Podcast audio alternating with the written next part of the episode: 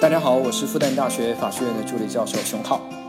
拓展知识边界，提升法学素养，遇见未来，稳走江湖。来到屌丝法学，你就是法学达人。你好，欢迎来到在喜马拉雅独家播出的《屌丝法学》，我是您的老同学志新。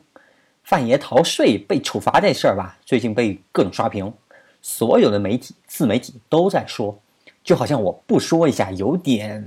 不像个认真做自媒体的人似的，于是呢，有了本期节目。那我们先来看一下所谓的八亿天价罚单的组成。首先，这个央视报道了，国家税务总局官网也公布了，那事实上没啥问题。所以呢，咱就直接说了啊，范爷第一个啊，他是补缴税款二点五五亿，加收滞纳金三千三百万。这二点八九亿啊，那是范爷他本来就该交没有交的税，税都要交那么多，大家想想，范爷这收入常年霸占明星收入榜第一名，那可不是盖的。好，这是补缴的税。另外呢，对范爷采取分拆合同的手段，隐瞒真实收入，偷逃税款，那处四倍罚款，共计二点四亿。那。对其工作室呢，他的这个账户隐秘个人报酬偷税款，哎，处三倍，那个二点三九亿。那其他呢，还有一个小的九十四点六万，这加起来是四点八亿，这才是罚款啊，当然也不少。最后呢，还有一些罚企业的，差不多有一亿，这前前后后加起来，加上该补缴的税，媒体为了传播方便，也就是简称八亿罚单了。实际上啊，性质它完全不一样。那我们知道啊。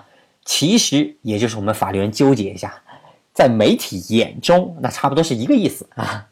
好，除了这个换成现金，那么超过九吨的这个数字啊，那咱们重点还是关注一下这个范爷分拆合同的行为。分拆合同呢，民间啊也叫阴阳合同。这阴阳合同在法律上的效力又是怎么规定的呢？法律上又是怎么处理好呢？好，我们直接说处理原则啊。再说具体情况，处理原则是以事实为基础，以法律为准绳。对你没听错啊，就是我们法律人天天喊的啊，貌似跟废话一样的这个口号。OK，我们来具体分析一下啊，你就知道为啥是这句口号了。一啊，一般情况下啊，这阴阳合同啊，它同时存在甚至发生冲突、规定不一致的情况下，那阴合同它不是天然就无效的。相反，这个阴合同，它才是承载了双方真实意思表示的载体，那个阳合同反而不是。阳合同只是画皮，阴合同才是拥有真正灵魂。那如果双方发生了纠纷，打起官司来，那可是按照阴合同的约定的权利义务来履行的啊。比如说啊，为了避税，那实践当中更为常见的是，还更为泛滥的是。房屋买卖合同当中，阴阳合同，有过二手房买卖经验的朋友啊，应该知道有这么一种情况啊，拿去公证的，拿去银行办抵押的，那是一份合同。另外呢，买卖双方又有另外一份合同。假设啊，买房的他住进去以后，他才发现墙纸后面大面积的有漏水，发现被卖房的给骗了，于是呢。只有阴合同里面写着这种情况啊，假设要赔违约金五万元，阳合同里面啥都没写，那买家呢直接拿着这个阴合同去告，哎是没有问题的。所以呢，这就是我们喊的第一个口号，以事实为基础。好，我们来说第二种情况，也是第二个口号，以法律为准绳。那就是说，一旦阴合同被确定是用来逃税的。那就违法了，逃税就违法行为嘛。还记得我们之前在《无间道合同法》里面说过的吗？一旦合同那被确定为是违法的，或者被认定为以合法形式掩盖非法目的的，那俩合同都无效了。而逃税行为那是典型的违法行为啊。除了范爷这个地方，其实啊，实践当中还是相当普遍的。就拿买卖二手房来说啊，整两份合同加上便饭。那对于社会实践当中一个普遍存在的现象，他法院又是怎么处理呢？好，到这儿我们就再深入一点说，得分具体情况啊，它不是一律无效，它不是这样的。假设啊，这个阴合同和阳合同之间约定那个差价差距不大，那法院啊他就直接认定俩合同都有效就完了。理由是啊，基本没有损害国家的利益，第三人的利益也没有损害，也不能证明这俩合同啊它就是逃税行为，也没有违反其他的法律，那就都有效了。好，我们再说另外一个极端，差距过大啊。假设啊，阴合同三百万的房子，阳合同里面只写了一百万，那按照百分之一点五的契税，光这个契税，那就逃了三万了哈。那直接推定你就是为了逃税的目的啊，非常明显这个目的，那俩合同都认定为无效。好，两头说完，我们说中间的情况。本来呢，双方这个阴阳合同啊，整得好好的，说的也好好的，结果呢，这个卖家他突然不想卖了。然后呢，就说这个阴阳合同无效什么的，或者这个买家，哎，他不想买了啊，他也这么说，这咋整呢？根据目前的判例啊，法官他会整一个承认合同整体的一个效力，但是仅仅是价款部分它是无效的，玩了一个部分无效。那合同法呢，审判实践当中尽量促进交易，没啥特别的啊这个事项啊，尽量要把这个合同，哎，那那还是判有效，尽量不要无效。这个政策方针还是在的嘛，毕竟合同有效才有 GDP 嘛，GDP 增速不掉期，不就是这几年的目标嘛？靠什么整上去？就靠这些一点一点凑上去喽。当然，这个目标这几年也没保住啊，各种官员向上面保证的，那是打脸啪啪的呀。OK，阴阳合同我们就说这么多，我们继续说回范爷逃税这个问题上。好，你注意到没有啊？我从头到尾，我都是在说逃税，我从来没有说过偷税这个词，你发现了吗？哪怕是国家税务总局上面，它官网上面它就这么写的，但我也没有用偷这个词。哎，这个问题我们和多年前演艺圈一姐刘晓庆案那逃税的这个事情一起说。关于刘晓庆啊，也有朋友问，同样是逃税。那为啥刘晓庆他被关了一年多才出来？这范爷咋就没有被关呢？这范爷的金额难道不比刘晓庆的要大得多吗？其实啊，这是被媒体误读或者误传了。媒体所说的刘晓庆啊受了什么牢狱之灾啊，出狱后如何如何之类的，其实啊是媒体不太能区分这个羁押期间和真正的坐牢的区别。那咱们相对专业一点的人士。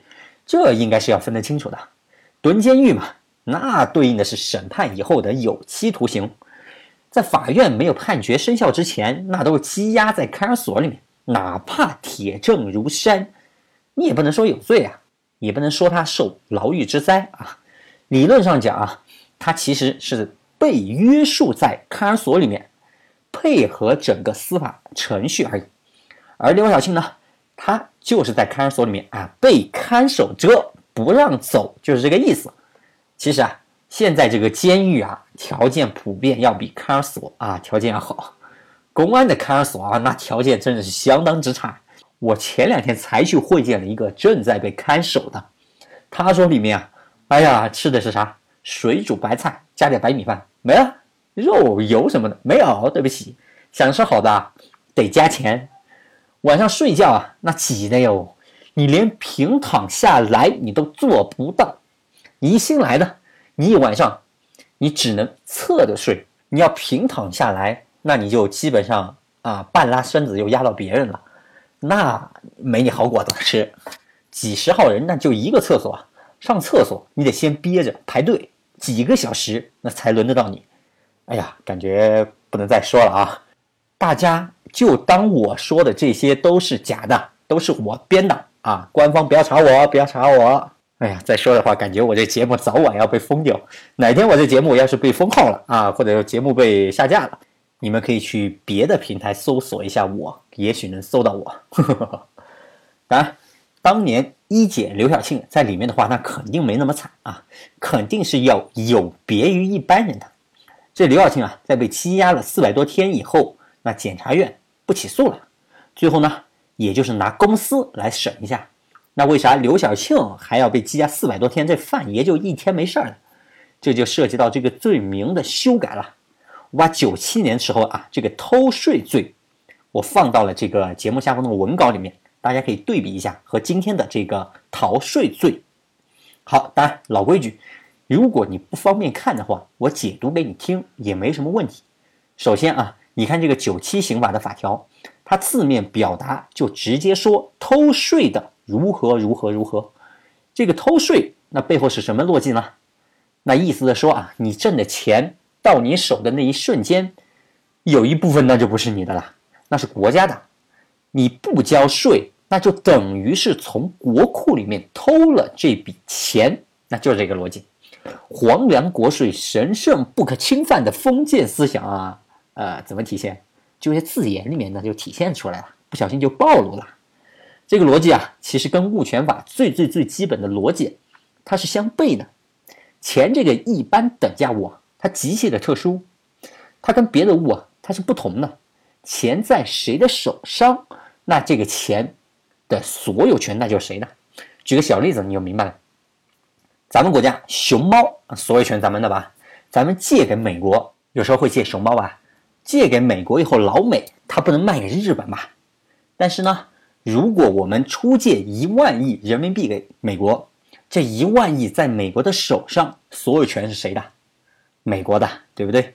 美国可以随便处分、随便花掉啊，也可以再借给日本，只是我们对美国享有债权而已。他用他未来挣的钱，他就还给我们，他也可以去别的地方借钱还给咱，对不对？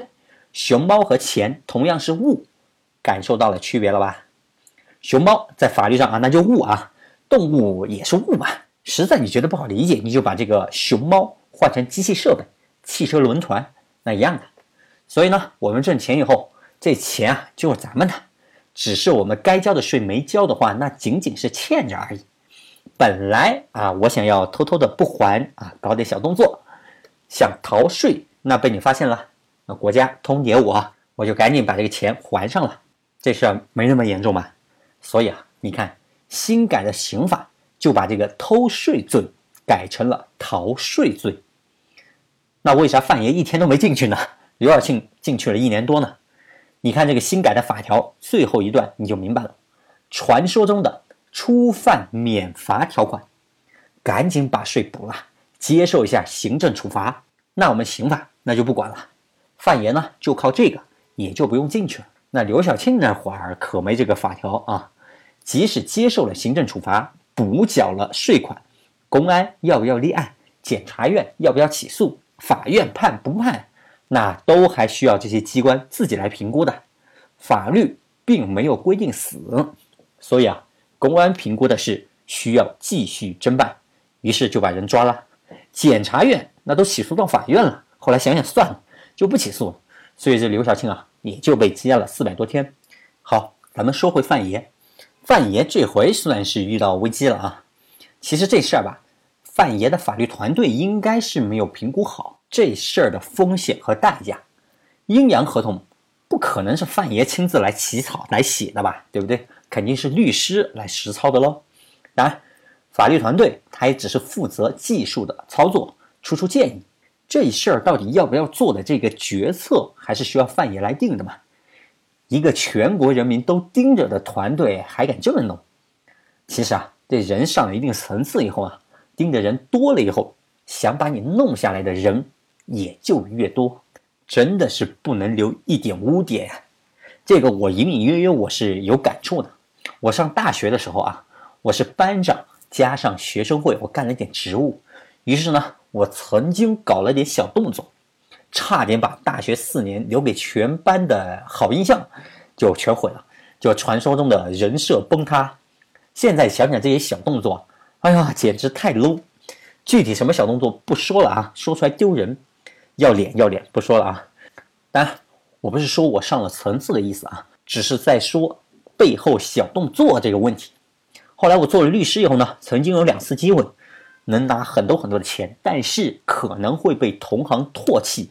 哎，这种事儿，啊，就没做了。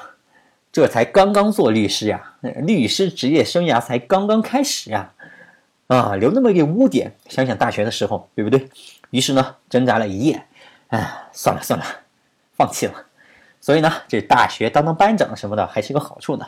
未来有些两难选择问题上啊，知道该怎么决策，用职业污点去换当下也许可观的利益，但是呢，随着时间的流逝，当下利益它的这个收益和价值会越来越弱，而污点的危害和风险却越来越大。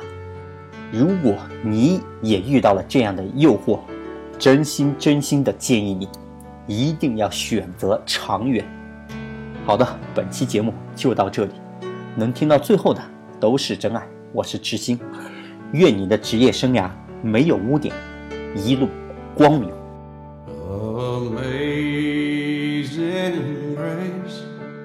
How sweet the sound saved Live.